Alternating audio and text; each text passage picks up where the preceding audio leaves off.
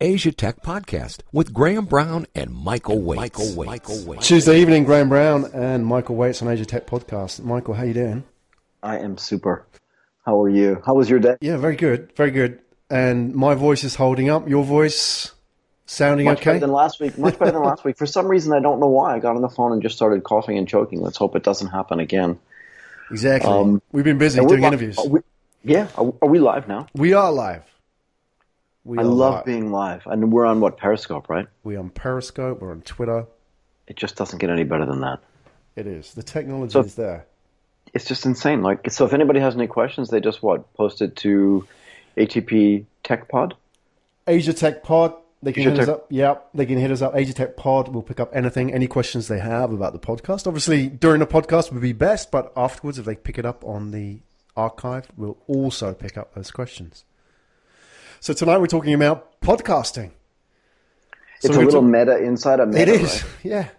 Why are we talking about it? talking about it because I feel like we've hit a little bit of an inflection point for growth, and I think it's interesting to talk about why that growth happens, how that growth happens, and just like all the experimentation around what works, what doesn't work, what we've learned so far, and maybe what we've learned from other people as well, right? Which I think is super important at this stage, no? Exactly. Yeah, I mean, we want to talk about what we're doing with Asia Tech Podcast, why we're doing it, what we've learned, and also, you know, what our plans are for the future. But I think before we do that, it's kind of important for us to pay a bit of homage, a bit of respect to the people that have blazed the trail before us. So there are podcasts out there in Asia, especially in the tech space, which we've got to pay a bit of uh, respect to. And I think we shout those out first because all of these guys we're going to mention now are, are coming on our show, which I think is fantastic. I mean, that just shows the sort of attitude in this space that there's a big cake that everybody can take a share of, right? Rather than, you know, it's sort of a win lose proposition. Everybody help each other out. So we have just listing here, there's five hosts who are coming on Asia Tech Podcast over the next couple of weeks. We've got Matt Brennan from China Tech Talk. He's going to talk about WeChat and social media in China, everything we need to know. I mean, that's such a hot topic altogether. I mean, that's not just one podcast, is that's a regular series of podcasts. Bernard Leong, Analyze Asia. You're going to be on his show as well, Michael, I believe. Right? I am. I am. I'm looking forward to it actually quite a bit. Excellent. Jay Kim from the Jay Kim Show will be on our shows shortly. Uh, Mike from Global from Asia, just more focused on the e-commerce side of things, and Tim Romero here in Japan, Disrupt Japan, all going to be on Asia Tech Podcast. Wow, and these guys have been at it for a while, right? Yeah, some of them are more recent, but I think all of them have been at it longer than us. So you know, within we've been at it for six months, right? So I think it's great. You know, there's a there's a growing audience of podcast listeners out there in Asia, and you know, there's so many different angles to cover. A lot of these are very specific on specific regions or specific, you know, whether they're talking about e-commerce or China specifically. Or Japan. Exactly. Look, it seems to me that, it, you know, like you said earlier, there is a pie out there, but the pie is not fixed, right? So if you enter other industries, you're really talking about there's sort of a fixed amount of exposure and pie you can get. And then you have to take it away from somebody else. You have to take market share. We used to do this in my old business, right? What market share are we taking away from somebody else to benefit our business? And in this case, I think just the fact that everybody is coming on our shows and that we're invited, we're being invited to go on their show, right? Like you said, I'm going to be on Bernard's show, which I'm really looking forward to. It just means that it's not, there's not really competition per se. It's just that there's enough out there for everybody to participate in. And it's more helping other people grow their business in the same way that we're trying to grow this platform. And the question for, for me, one of the questions I'd love to ask the rest of these, um, podcasters, and we can ask ourselves is, what's the point, right? What are we What are we trying to accomplish? What's the purpose for building this platform, right? And I have my own ideas. I'd love to hear, like, just you just say what you're thinking, and I'll say what I'm thinking too. And, and it's like I actually had someone thank me twice today, right? I did a bunch of interviews today and had two people thank me and say, I really want to thank you for giving me, allowing me to participate on this platform. Hmm. Because it gives that, that's part of what the story is. Anyway, I'm, I'm curious for you, for your feedback on that. Yeah, and you know, before I answer the question, that whole thing about the platform as well. This is audio. It seems to be slightly, you know, contradicting where we're going with the whole media landscape. You know, this is audio. It's radio, effectively, isn't it, for the internet age? You know, It how, is. how is that still surviving? Why are people paying attention to radio and stories and people talking and audio in a world where it seems that people, you know, the listeners or the viewer's attention span is eight seconds. You know, we live in a world of clickbait headlines, BuzzFeed, but you know, we're pushing out hour-long interviews, really in-depth interviews with people. Sure. So, I mean, that really has to answer the why question, isn't it? I mean, you say, why are people doing this? There has to be something that all of that very much, you know, that superficial media landscape is not catering for. People really want to get in deep, in depth into stories and find out more about people. That's what I believe. I believe it's storytelling.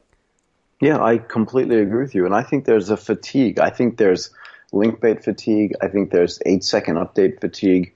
I think people really want to, in the same way people still enjoy curling up and reading a book, they Yeah. like to they like to listen to a discussion. I don't think people like to be yelled at on the internet any more than they like to be yelled at in person. And I think what most people really want to do is they use podcasting as a way to escape a little bit into a topic that really um, interests them, right? And people always say, "Okay, are you gonna?" And I heard people talking about this today. Are you going to pivot to video? Wow. And well, it's it, we will do video, and I think video is an important um, part of what we will do going forward. But you cannot you cannot watch video when you're driving, okay? And you can't watch video when you're lying in bed next to your partner because that video flickers and it may keep somebody awake. But what you can do is listening to headphone audio. And in the same way that television did not kill radio, um, because people couldn't watch television when they were driving their car to work or sitting on the bus or sitting on a train. And I don't think necessarily that video on the internet will kill, will kill audio podcasting. I think there's a place No. for both things. But the point is, what's the reason to tell those? What's the reason to tell those stories? Well, here's the reason. And I think Jeffrey Handley, I spoke to Jeffrey today, and you'll hear his interview later on ATP Stories. But I, one of the things that you know Jeffrey said was really good is a lot we take for granted because we exist in a certain ecosystem that the entire world knows what we know, or at least has a similar perspective. The reality is that what we want to do with this podcast is give exposure to people and to topics that may not, because again, they're really busy, they may not have the exposure that they want or need to tell their story. And whether that story requires them to get investment money hmm. or just get mentors from the right place or literally just tell people what their story is over a period of time, this is a platform that gives them the opportunity to do that. And they may not have that opportunity otherwise. And for me, that's one of the biggest reasons to build this platform. I mean, obviously, we want to build a business that's big and vibrant because the bigger it is and the more vibrant it is, the more effective that storytelling will be. But at its core, for me, it's really got to be a way to tell the stories of people, you know, inside an ecosystem. And for us, that ecosystem is Asia. Yeah, and audio as the choice format for that is interesting, isn't it? I know you talk about that whole pivot to video thing. How important audio is because now that we're talking, we're just focusing on the voice, right? Right. And, and if you have video, you can easily, I mean, you can easily dress that up. You, you can put all the effects and the, the, you know, the bottom thirds and all that kind of stuff in, and you can easily detract away from the story. But if you're talking, there's not a lot you can do to dress that up. It's it's raw, and I think that's the the appeal. You said that TV didn't kill off radio. Maybe that is why because it has that ability to tell a story which is maybe unadulterated. It's unedited. It's raw, and that's what It people are really seeking. Something I suppose authentic is the word I'm looking for here. That people are looking for in a world which is easy to dress up and easy to fake. Sure. Look, I can do all the CGI you want in video, and I can give you a completely immersive experience in VR or AR or MR, right? The mixed reality. But what I can't do is I cannot allow your imagination to run wild. And I think what you do, if you have powerful enough audio, the conversations themselves are compelling enough. I think growing a podcast network is really about giving people enough information so that their that their um, imagination is still powerful enough to let them presume and sort of fill in the gaps for what you're talking about, right? And that whole concept of allowing people's imaginations to run wild is only really possible with an audio only podcast. Now, like I said, we will do video in the case where we want people to see what other people look like or look at a demonstration or Yeah. understand a deeper context. But the reality is, like, like again, I had an amazing conversation, or a few of them today, with people, and the fact that it was audio only forced me, and in a way allowed me to think through with my own imagination where were they. Hmm. Okay, so I don't get to see right in my mind. You know, I was talking to somebody who sits in an accelerator. Well, were all of the sort of portfolio companies around them when they mentioned a portfolio company that did the AR stuff or that did the V? I was picturing what that would look like. Right. And for me, that part of the storytelling is really powerful. Right, and I think it's endemic. I think it's inside all humans, right? That power of the imagination. And I think when you remove it a little bit, you remove, you know, that power inside the brain to remember things as well. I think a conversation that you hear is way more powerful, particularly at this level, than having somebody feed in their imagination of what a scenario is supposed to right. look like, right? So for me, that's that's part of why we're doing this type of stuff with audio. Because what are we going to do? You and I could be sitting at a desk with three cameras and have a conversation, but it's really just people looking at you and me. Hmm. But I don't want to be the focus of the conversation, as ridiculously handsome as I am, which is sarcasm, by the way. But um, we'll see. We'll see when we actually got a video. exactly. Let the viewers decide. The crowd will not be cheering. Let's just say that. But the point is that people are focused more on the conversation. What are they talking about? Why are they talking about that? What do I understand about what they're saying? I think that's the best way to build a following because people will understand the conversation itself is really compelling because the voice in which it's given ends up being compelling, right? And I think, yeah. you know, you and I may have been talking about this online or offline, right? But I'm sure you've heard as we started and sort of get deep into this concept of ATP stories, I'm sure you've heard people say to you, well, that's the best interview I've done in a while. And the reason why is because you're really good at listening mm. and then finding that hook, finding that nugget inside the conversation and then focusing on that. And that's a really an important way to not just build the business, but build the rapport. Yeah. Right. And building that rapport is really key to building the following, I think. No? Yeah, exactly. Let's talk about some of those conversations that we've had with ATP Stories because what are we now? We're, we're about a month into ATP Stories and we've done, I think, looking at the stats, we've recorded 35 interviews. We've been pretty hammer and tong at it for the last couple of weeks.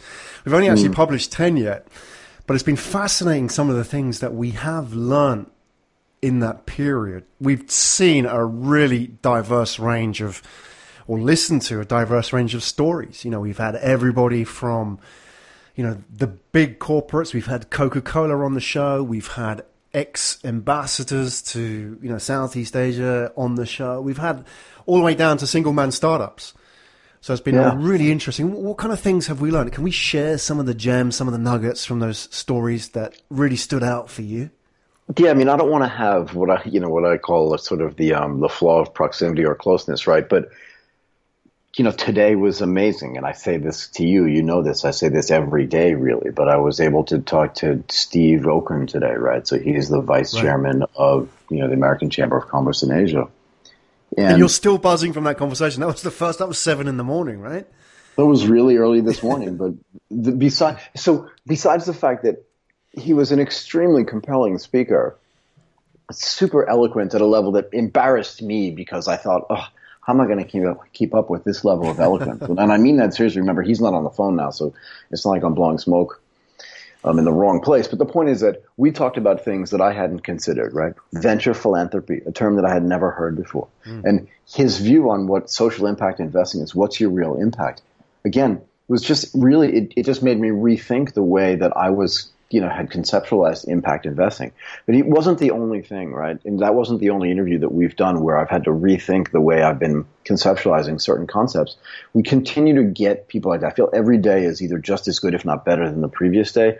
But learning those types of things again is the whole point of doing this, hmm. and that is giving exposure, creating a platform where people can talk about things that are really compelling in Asia, right? He and I actually talked about TPP. So what is it? The Trans-Pacific Partnership. What it meant. What is a multilateral agreement between nations? Or is it more important or is it less important than a bilateral agreement? Right? I mean, there's no such thing as a unilateral agreement. But put, that this morning alone. Michael, put it into context. Put it into context. This guy isn't just a commentator on TPP, right? No. Well, no, I mean, he participated in the negotiations of TPP, exactly. and his career actually started in the White House you know, back in the late 80s and early, well, actually in the 90s. And that's insanely interesting to me, right? So again, you know, and again, part of the reason for starting this was just to get to talk to the most interesting people in Asia, and whether that's a startup or an investor, like you said, a one person startup, a 1500 person startup, or just an investor who's essentially, like I, like I said, I spoke to Jeffrey Hanley today. Jeffrey's family's from New Zealand, but he was born in Hong Kong. He lived most of his life in China. He started a business with his brothers back in New Zealand. They had ended up with somewhere between 15 and 20 offices for that. They had a trade sale and an exit that was interesting, but that they actually conceptualized themselves. Like all these things that you learn, I think, from a building the platform perspective, you just you couldn't buy this information anywhere. Mm. So the whole point, right, is to be able to take all the information and to be able to synthesize it down into these hour long conversations, and then make sure that they're all compelling enough and interesting enough for other people to listen to. Yeah, is that enough simply to interview people for an hour? You know, and just find interesting people and interview them and just do that week in, week out. No. Or do do we have to think about there has to be a bigger purpose here. There has to be leading towards something. Because I'm thinking of people who may be listening to this and thinking, yeah, I want to do something like that as well. You know, it, it's all very well just getting the content and sharing that, but where is that going? Well, you tell me. I mean, I again, what do you think? You've done a ton of these interviews as well, right? So right. you and I have a weekly where we just go back and forth and we we talk to each other about things that we think are interesting. But one of the one of the interesting decisions that we made at the beginning of the stories was let's not interview people together because we kind of talked on top of each other and it wasn't creating sort of the best type of content or interaction. But what do you think with the interviews that you've done as well? Like, how do you see this either differently or the same that I see it? Yeah, I mean, I, I see everybody that we're interviewing now as, you know, like these are our fans and, and building a fan base of people in the, in Asia, right? You know, I'm completely focused, like working hard with Jenny. So anybody that's touched this podcast has you know has had some kind of interaction with Jenny, who's you know our tireless assistant production manager, you know, and trying to create the best possible experience because it's all very well creating a podcast, but I believe that everybody that comes on the podcast in that build up to the podcast and after the podcast. It's so important to create an amazing experience as you would. You know, if you're a retail company or you're an e commerce company, you're completely focused on that experience. So that's what I think that we have to do is that have that experience at the forefront of what we're doing because it's so easy to do an interview and then it just drops off. You know, that's the right. end of that interview. You're on to the next interview. Or it's so easy just to hit, you know, do the interview. That's the first interaction you have with that person. But if you can create an experience around that, you know, that sort of then turns it from being a one off event to this ongoing relationship. Because I look at everybody that we do a podcast interview with is somebody that potentially we're building a long term relationship with. Right. You know, th- this is really a beginning. Learn about them, and it's a starting point. Create something with them because if you can create something with that person, that never goes away. You know, it's not just like having a meeting. And and you know, interestingly, you and I, the genesis of our relationship was a podcast, right? You know, it was, in a different life. Say. Exactly you know, and this came out of that in a way. So I see it in from that context, and I think you've got to have a system to support that. But you've got to have that mindset, go into it thinking these are all potential relationships. You know, these should all be leading somewhere. Right, but what does that mean? So if you're creating sort of a group of connected relationships, for lack of a better word, I mean, one of the things we are also trying to do is just create a community of interested people. Hmm. Right. So the big question for me going forward is how do you keep that community vibrant, right? In other words, what do we do after we interview somebody? What do we do after we produce a podcast to keep that community sort of cogent and coherent and keep everybody together where actually everybody becomes a resource for everybody else, right? We talked earlier about the five other people that are doing podcasts and how we're going to cross reference them and sort of cross podcast on each one of theirs.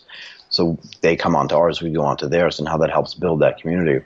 But once that's done, you know, how do we go out and build that community to a point where everybody it's it's sort of self feeding, right? Mm. And it feeds off itself. In other words, for every hundred people that we podcast with, they must know hundred people. I don't like the term necessarily virality, but then how do we get all those people to listen to us and sort of support us and support the creation of that platform that then gives other people exposure. Because the more people that are on it and the more vibrant it is, the more exposure is, right, they, that the individual sort of people that we interview will, will get out of it. And for me, so the genesis of this whole idea was as an investor, right, how do we take the community mm-hmm. of investments and even potential investments. We don't make every investment we see and we don't necessarily, you know, invest in every company.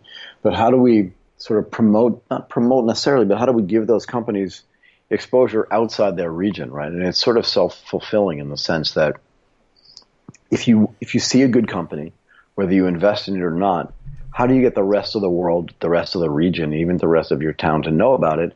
I think the best way to do that is to create a media platform to allow them to do it.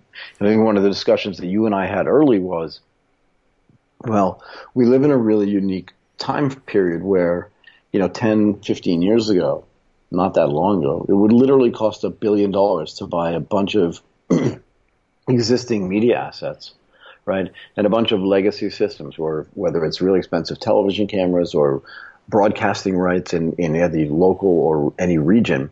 And today, the barriers to entry are really just you know, they're de minimis. Mm. A few laptops, some microphones, and just a really, really good idea and a super strong brain, right?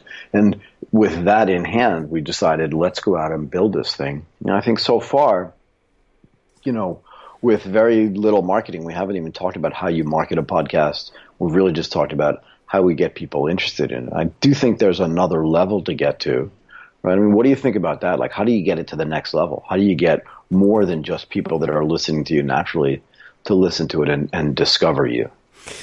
Yeah, that's the challenge, isn't it? That's where you have to sort of step outside. It's, it's easy to get into what we're doing and just keep doing that. And we could be doing this week in, week out, which is fine. But if you want to take it to the next level, what do you got to do?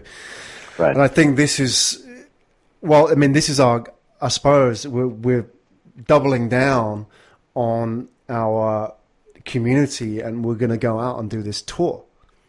And this is interesting because, you know, the podcast medium, which we're doing virtually, you know, okay, we've met some of these people before and we'll meet a number of these people afterwards on the tour. But what we're deciding to do is go out and actually go to these places, meet the people, host live events in, you know, in these cities around Southeast Asia. And I think, you know, I'm a great believer in offline as a, as a real driver for online uh, you know, online sharing, online content, online marketing, everything.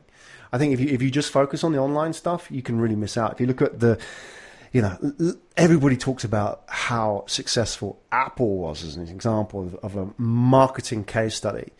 You know, what people kind of gloss over in that story is how important the offline element was that for for Apple. You know, it was the retail store that made Apple. So I think for us, it's the same. We've just got to get out. We've got to get out and touch real people. And I don't know if it's the appropriate analogy, analogy but I, I see this in the context of being a band or a rock group. You know, and you've got you, you're doing great music. You're, you're putting together great albums, but you, you're, you're really still at sort of the, the early stages. What do you do? And what any good band or group would do is get out, get on the bus, and tour and do you know every single city, every single state, and, and you know e- even in this day and age with all the digital assets that the labels have, that's what they're you know rock groups are still doing. They still have to go out there and touch people's lives in the analog world. So I feel, you know, I, I think we've got to double down on that. I agree. I mean, this is one of the innovations of our podcast, and that is we can, you know, you're in you're in Japan and I'm in Thailand, right? And we can sit here and very easily just continue to go on and do it like this. But I think what we're finding is there's a really big interest in getting us to get out of our chairs and leave our comfort zones and go to places that we've talked about, right? We, we did this, right? So on the, on the Asia Tech podcast, you and I were just discussing what makes a great startup city. Yeah.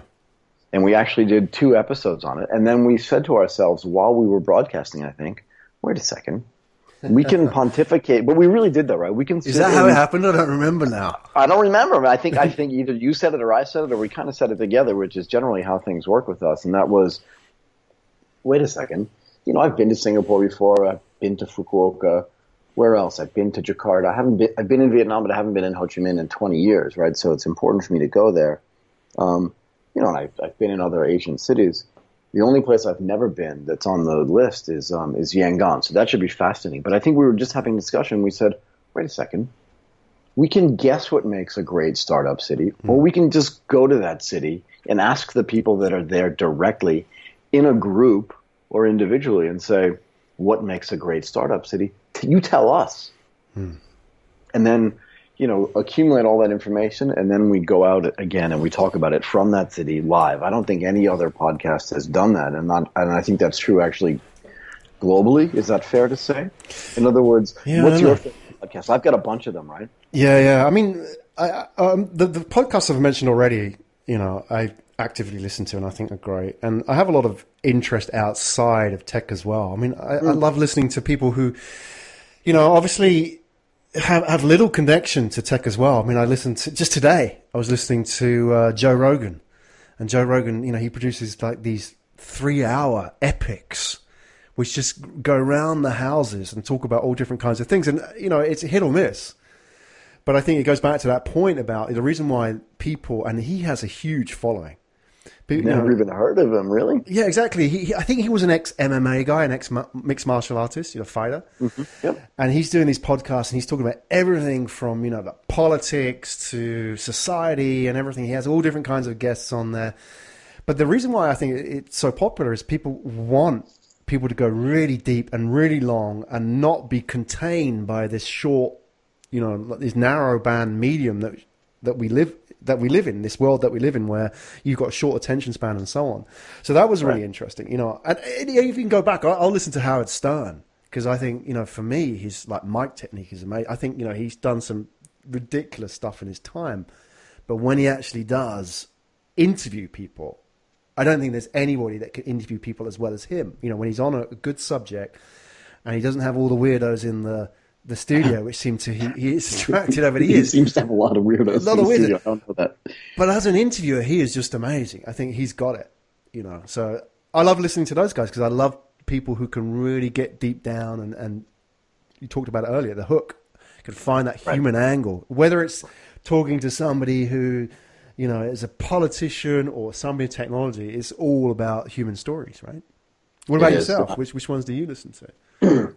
Oh, I mean, to me, it's like all tech, right? So that's it's because your your interests actually diverge quite a bit from mine. Whether it's the Iron Man Iron Man things that you do, or just all the survival things, and you know how to run a small business and succeed, how to retire before you're 40 years old, all that kind of stuff, right? For me, it's all finance and tech, and it's all it's the things that I've always been interested in. I like listening to the talk show with John Gruber, which is just, mm-hmm. as he calls it, the director's cut for the Daring Fireball side, right? I listened to a podcast that uh, Marco Arment is on, and Marco's one of the original guys. He was actually the original employee at Tumblr, so he wrote a lot of the original code on the Tumblr site where he was working with the founder, whose last name I can't remember, but first name is David something. I was bought by Yahoo.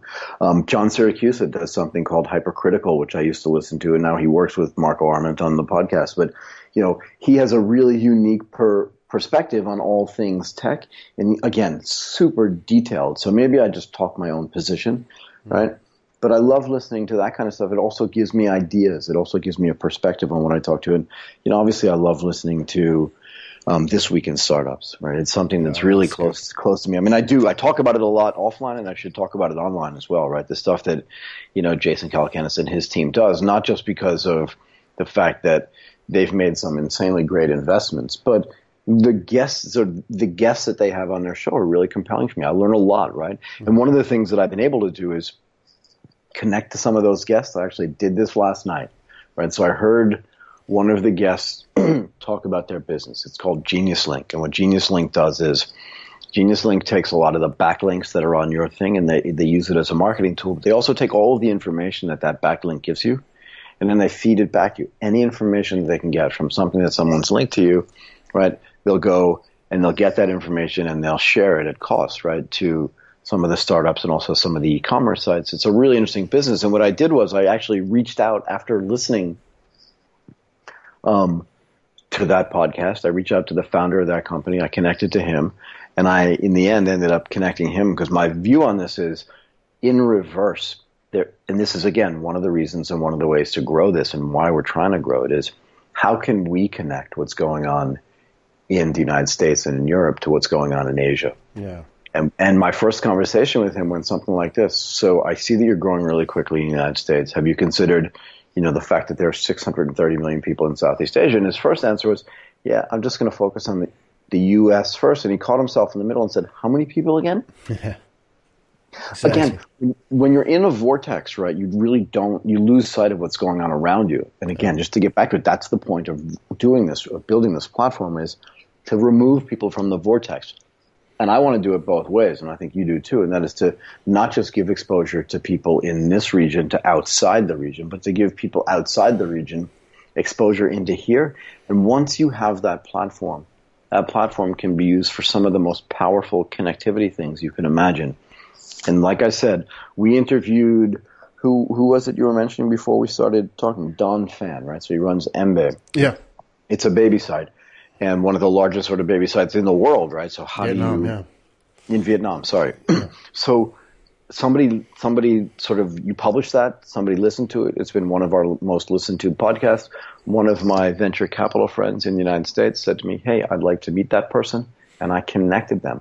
That's the effectiveness, and that's sort of what's going to lead to growth. Is that if people believe that they can learn things and be exposed to things to which they would not otherwise be exposed, they'll continue to listen. And I think that's part of what we talked about earlier about building the community. Yeah, right. yeah. So I guess it's a long-winded answer about how, what what do I listen to.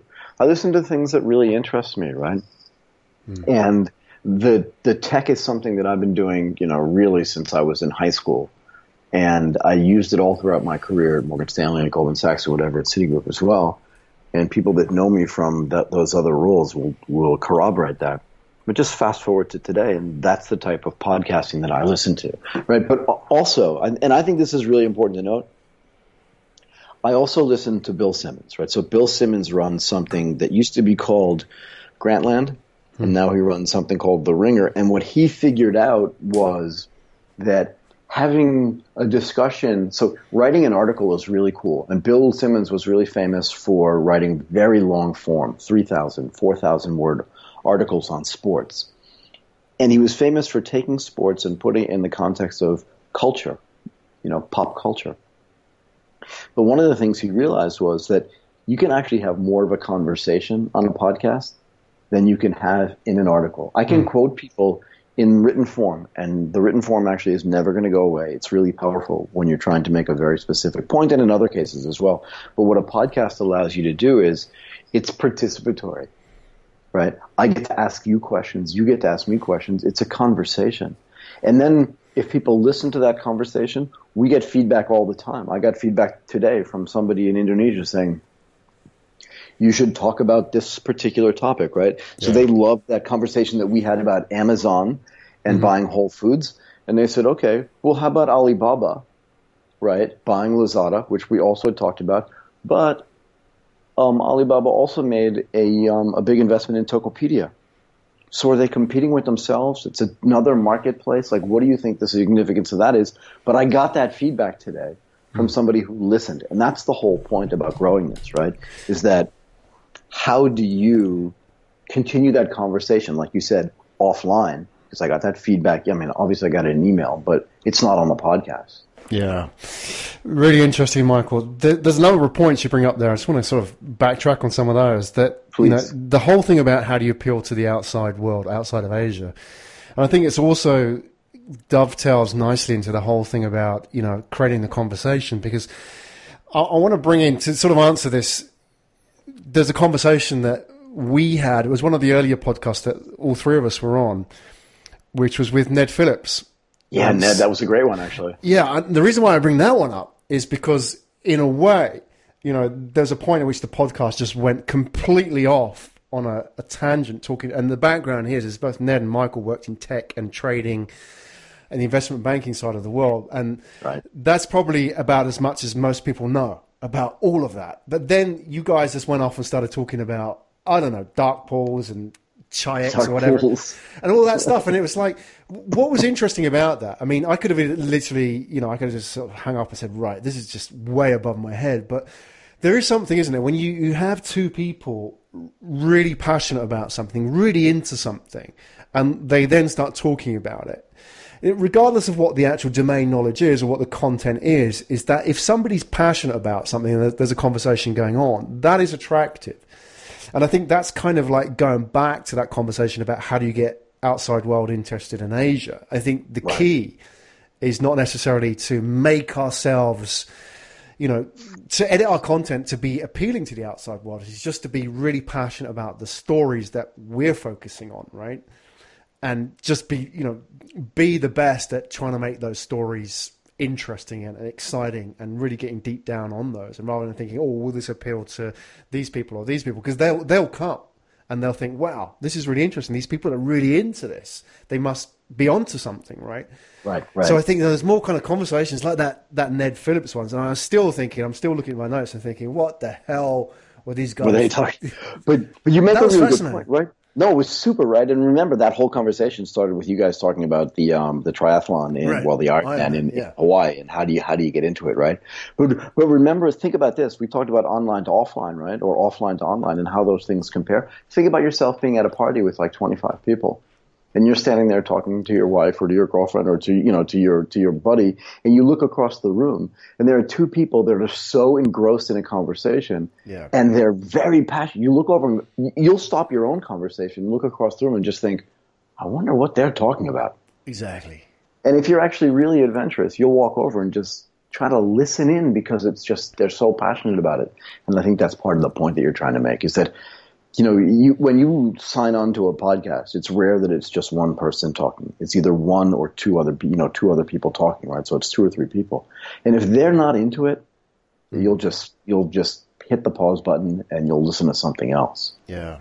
That's, that's difficult though, isn't it? I mean, I think a lot of people are used to, I know I'm trying to find the right words, a corporate approach. I mean, podcasts are almost like PR to some people, aren't they? And, you know, like you would write a a press release, you know, 99% of press releases are just terrible because they're, they're edited down to offend nobody, right? Right. They're, right. They, they're meaningless. They're everything to everybody, not something to somebody.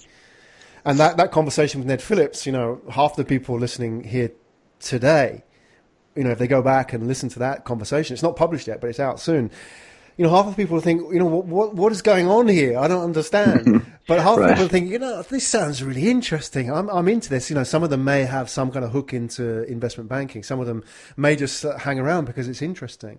So I don't think you ever sort of approach from the angle of like, okay, well, maybe some people aren't interested in, in learning about trading systems and stuff like that. Therefore, maybe we just kind of avoid that subject and stick to the middle of the road that's the problem, isn't it? That's the challenge that we face in all of this. Is that you know that's the temptation because when you want to get mass, you have to kind of edit yourself down a little bit. You know, so that's the that's the challenge that we're facing. But I think we're doing all right so far. And you know, yeah, I think so. I may, think so. And I maybe that comes down from not not really caring about what people think about us. but it's also the idea that you know we talk about this a lot. Like how much of this is actually scripted? Yeah. Well, none of it really. We've got three you know, bullet kind of, points. maybe right, but what we do is we kind of pick a topic, something that interests you, something that interests me, or something that interests both of us, and we just kind of run with it. Yeah. And the idea is we can't talk about something with passion, which means we can't expose that passion to other people unless we really care about the topic at hand, right? I mean, look how many how many episodes episodes did we do on women in tech, and it was only it was only you know halfway through the first one where we said there's not enough time to finish this. We have yeah. to do another one, and frankly, we could have done more. The reality is that we could do almost an entire vertical on it. And I think that's one of the other realizations that we're having is that the more passionate we are about any individual topic, the more likely it is to branch out into its own vertical. For you know, I don't want to give away the store really, but I will say this: the conversation that I have with Jeffrey Hanley today convinced me that we need to spend a lot more time talking to him and about his vision and his thesis for the fund that he's that he's starting. Mm. Right? Because there's a big idea around it and that big idea requires more than an hour's worth of time. And I think we find that the best conversations we have lead us to think, wait a second, if we really want to build this into something larger and we want to build a real community and community support around it, it's those big overriding topics and themes that are really going to keep people interested. And that's one of the keys to growth, I think. Hmm. Where do we go from here? Obviously, we've got the tour coming up starting this Saturday, this Sunday, right? We're off on the weekend. And if you haven't found out about the tour yet, if you're interested in meeting up in one of the cities that we'll be touring to in Asia, will be at asiatechpodcast.com slash tour. Where does it go from here? we're going to be on the road for, well, the best part of six or seven weeks. Yeah, I think it's about two months, right? Right. Where does it go from here? Here's where I think it goes, and I think it's pretty obvious based on the things we've already done and the things we've already accomplished. I think what ends up happening is we get people to get interested in those individual cities, and I don't think that interest dies. And like we said earlier, the reality is that the more we talk to each other and the more we talk to other people, the more we become like really focused on the topics that matter to us and that matter to others. And I think what happens is we go to those cities. We're going to be in Fukuoka first, right? And that's going to be a, an immersive exposure for us and also for people that listen to us about what the startup scene is like in, in, in Japan, right? And you know, you live in Japan. I lived in Tokyo for years and I also traveled. I basically drove the entire country. I like doing that. I mean, what most people don't know is that 20 years ago, I did the same thing in Thailand. So I drove from Bangkok without really any aids except a paper map from here all the way up to Chiang Mai, up to Chiang Rai, and then um, actually to the border of what was then called Burma, but what's now Myanmar, right? And I like doing that drive and it, again, it's a metaphor for the tour that we're taking, right? Because unless you go through the entire country, you really don't get a sense for that country's differences. And what we're going to find out is that Fukuoka itself has a very different vibe than Tokyo has. Yeah. Because of that, they're not just their desire to attract um, startups there, but their ability to do that, I think, will only be obvious once we get there right? And I think it also because, you know, when you visit somebody's house, you become either super close or friends with them, or they really despise you because they don't know what you're like, you know, what your behavior is going to be like. I think part of the goal is also to go there and to meet friends hmm. and to get those friends as supporters. And I think that visiting each one of those cities and then each one of those countries is going to go a long way to helping to to grow this platform because getting back to verticals, it'll allow us to then say, not only do we think we know something about Fukuoka in Japan, but we've actually been there and we've built a rapport with the people that are there, and they can help us going forward to continue to learn about those places. And I think that actual continuation of learning is what helps grow the platform as well. No. Yeah. Which cities are you particularly looking forward to? Putting you on the spot a little bit here because you know. No, not at all. Because we've got. Let this quickly run through for the listeners where we're going: Fukuoka, then Shanghai, then is it Yangon next? Myanmar or Saigon? Saigon or Ho Chi Minh City in Vietnam? Yeah. Yangon, Myanmar. Not necessarily in this order, but more in or less. Order. Bangkok, um, Jakarta, then probably Singapore, Hong Kong. That order is obviously open to change, but most of those we've been to before. Is there any particularly that you know you get excited about going to now? Of all of those cities, which one do you think would be the most interesting in terms of the learning experience? You're talking about as a learning experience going there and maybe having some of your expectations challenged because it may have been a while since you've been there last time. Yeah, so for me, Fukuoka is a secondary city in Japan. It may actually be, it's not third tier, but it's definitely, you know, a secondary city.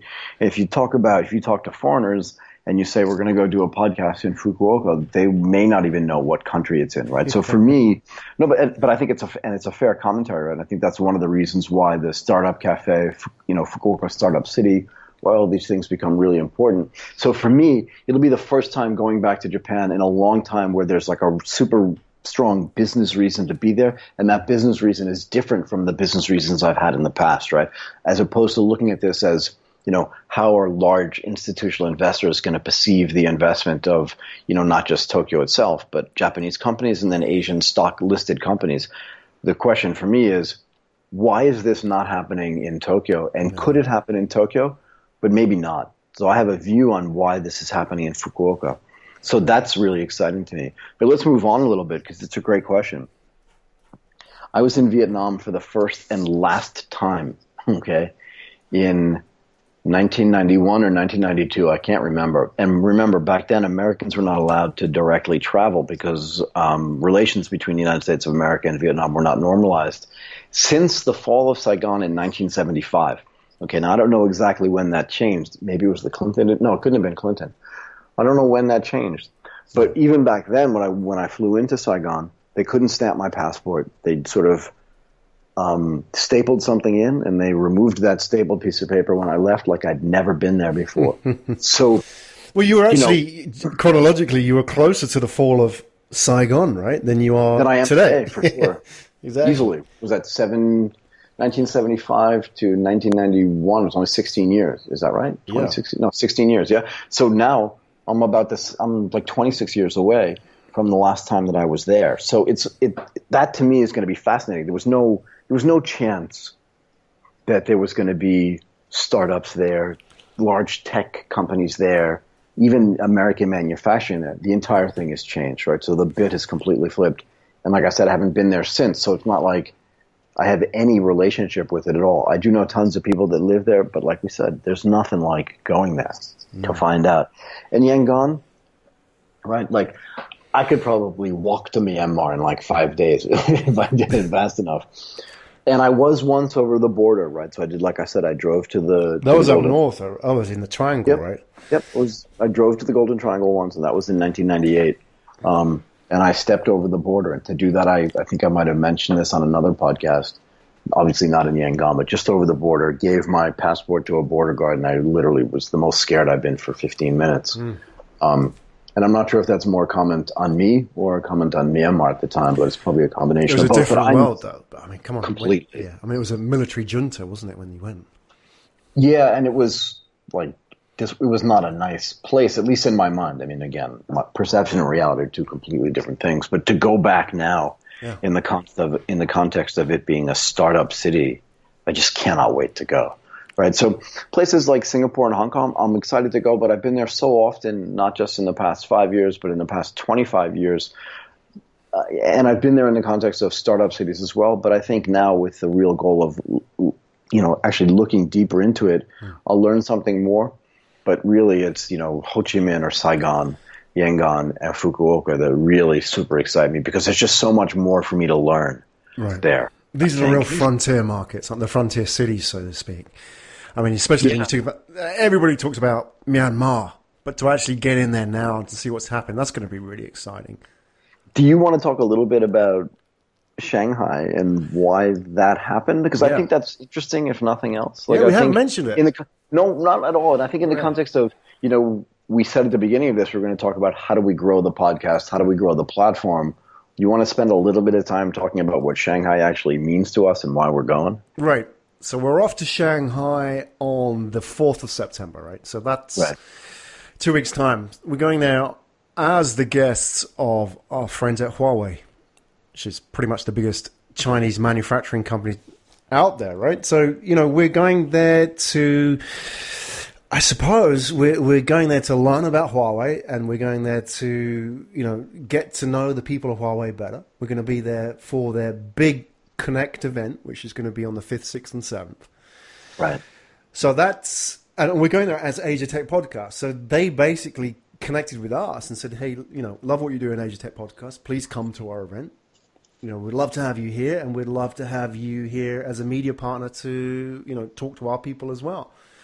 So that's a really a stepping stone for us. That's a step up from what we've been doing. You know, obviously that's the first time we're actually out there as a guest of a company like Huawei but also it's the first time that we've really been invited to an event like that. So that's that's a start. You know, we've consciously made the decision to go out and seek these things now, but that's a, a starting point for us. So I think that's a really interesting development because that will be one of many, I suppose, in the future. You know, that we could be attending. Yeah, I mean, to be fair, one of the things about creating great content and having great guests is that it gives us exposure into companies like Huawei and other large companies like this that want to have sort of modern coverage of their events. I mean, the, the concept that they've introduced us is that they have a group of people that they call key opinion leaders, KOLs, and they want you and me to be one of their or two of their key opinion leaders, and they don't have tons of them, right? I think 25 of them. I don't remember exactly what the number is, so I, I could be exaggerating that low to make myself feel better for sure. But the bottom line is that for us at this stage of development in the life of our podcasting to be invited by Huawei to Shanghai to participate in one of their benchmark events, right, is just really exciting. And Yeah. that's one of the ways. Again, it just proves the concept. Do good things, create great content, have great partners, and more partners will come and seek you out. And I think, you know, the team at Huawei has noticed and has been super helpful to us. And I think we'll continue, hopefully, you know, if we don't do anything stupid, which we haven't done so far. Yeah. Um, I would You worry about speaking your mind? no, not really, because you know I think Walter right has you know has told us you know come do what you've been doing really, um, help give us a little bit of exposure, but you know we don't want to overdo anything. We really want you to see what we do and get a better get better exposure to what our company is like. When what does Huawei spend on R and D every year? What is it nine ten billion dollars? I don't think most people know that, Exactly. right? I mean, they're, they're a They back also- office company, really, aren't they? they? They operate in the background. I mean, people know the brand, but really the business is behind the the terminals. You know, that's where they make their money, right? All the enterprise side of things. So, Well, they run they run the pipes of the Chinese internet. yeah. that's a big deal, right? And just to be, you know, I was joking with Jeffrey Hanley this morning. You know, one of the phrases you see on LinkedIn all the time is, you know, I'm honored and humbled in a context where there's no honor or no humility. But the reality is, the reality is that we are honored. Actually, we're super happy to have been noticed by a company this large.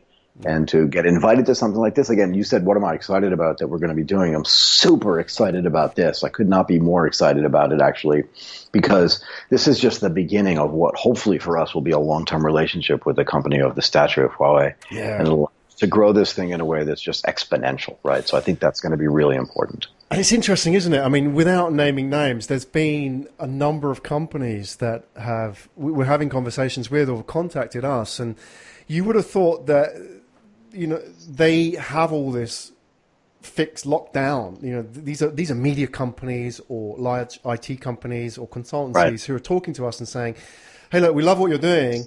You know, is there any sort of way that we can have a bit of that in our network, right? Because they're not doing this stuff, right? I mean, they have PR, they have blogs, they have video, but they don't have anybody who has that long form content, that bandwidth to go and really get deep down on these stories. And I think people are realizing it now. It's because it seems to be people from the communication side of the world that are coming to us, right? Exactly. and saying, hey, you know, how do we have a piece of this, right? Because it's easy for them to say, right, okay, we could sponsor this YouTube channel, or Right. you know, we can publish some blogs, or we can do all that kind of stuff. But they don't have anything within their network on the podcast side of things, right? And that's really interesting because it's media companies that these conversations are, are you know, happening with, right? And I find that really fascinating because you would have thought that they had all that already. Yeah, but they don't. And the good thing for us is, you know, as long as we sort of keep our heads down and keep creating great content and keep finding great partners and also having great guests. I mean, we've been super lucky up until now, right? Having great guests. And I think as long as that continues, the ability to grow this, I think is, is kind of, it's ours to lose. And I think, just like you mentioned earlier, right at the beginning of this broadcast, right? All of the partners and all the other podcasters, it's the same, it's the same opportunity for them, right? whether it's you know whether it's the China Focus podcast, the Disrupt Japan podcast, the JCAM, all of them, right? All five of them that you mentioned earlier. The idea is we help each other grow.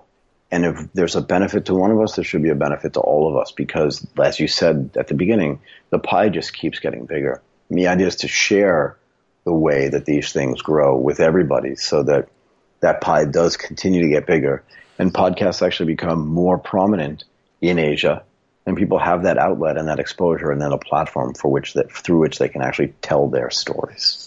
Yeah, fantastic. And I, I love what you put. It's ours to lose. You know, that's, uh, I don't know, maybe that will come back and bite me. So when you say things like that and you say keep your head down, I have a habit in my life of not keeping my head down. I know you say it in the context of doing the work, Yep. but speaking my mind. Uh, speaking your mind, no problems. I don't think anybody has a problem with that. When I say, you know, so hubris, right, is really it's a powerful negative tool and a powerful negative influence on people. And and I think that you know there are multiple stages to growth, and at any particular stage, you can get caught up in the fact that oh, I had that really great thing happen to me. But the idea is, how did you get there, and how can you not let that trip you up? It's like it's you're never satisfied, and that's what I mean when I say keep your head down. You can say whatever you want, really. Your opinion matters. That's the whole point of this is giving exposure to your opinion, to my opinions, other people's opinions. That's part of the storytelling. Exactly. And this is hard work, yeah. Yeah, exactly. It's been really hard, and I think a bit of criticism as well is welcome. It means you're doing something right. Yeah, You know, people are paying attention. You're putting an opinion out there. You're going to get people pushed back as well, which is, I suppose, a good sign. I mean, it's, as with all of these, you know, whether you're growing a business or growing any kind of media entity, if nobody's, you know, the, the enemy isn't criticism; it's indifference, isn't it? That's the, the the media landscape we live in now. yeah. So, wow, I mean, very interesting. Thanks for sharing your insights, Michael. Are we going to have a big surprise today, or are we going to save that? The, We're su- gonna save it. the surprise is just watch out. The surprise is we're still alive. Yeah, the surprise is after all. I mean, yeah. Do we want to tell them how many podcasts you did today? How many interviews? I don't. Nope, I don't. But it was more than one.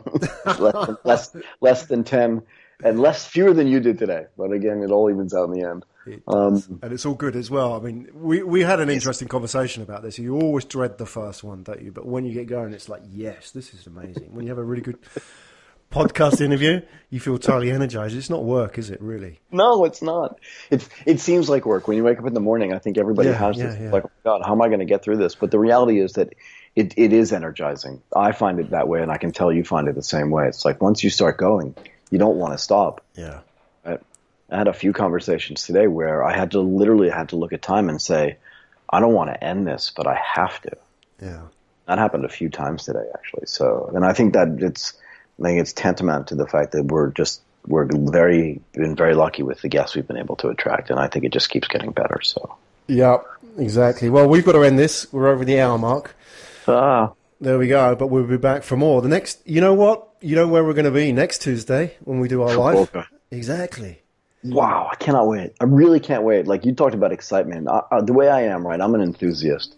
If you can't tell that already, um, you remember in the comments, Michael talks too much, but I'm enthusiastic about this, and I'm trying to sort of Yeah. sort of damp down my excitement. But I'm really excited to be to, to go there and to do this. So. Yeah, and I love it as well. I mean, it's sort of taking life to the next level, isn't it? We we, we Yeah. don't have all our audio strategy worked out. There's a lot of Nope. questions. There's a lot of things we haven't tested. It's like doing a live gig, isn't it? We're going out there and we've done a we've rehearsed, but you know when we actually go and get out in front of the crowd, it's going to be interesting.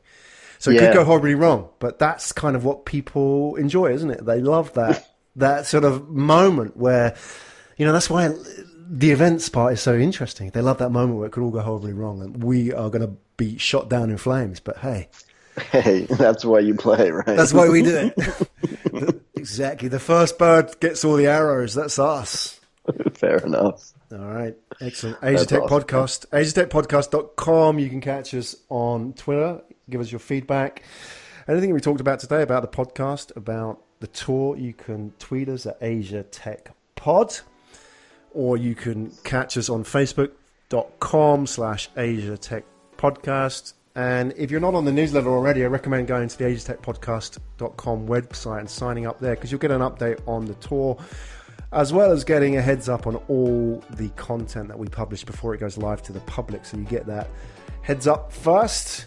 And yeah, you can keep abreast of our journey. And we look forward to sharing that journey with you as we grow and make a few mistakes along the way. My name's Graham Brown, and joining me in the studio tonight is Michael Waitze. Michael, thank you so much. Thank you, Graham. And we'll see you all next week in Fukuoka. Goodbye and good night. You've been listening to Asia Tech Podcast. Find out more at www.asiatechpodcast.com.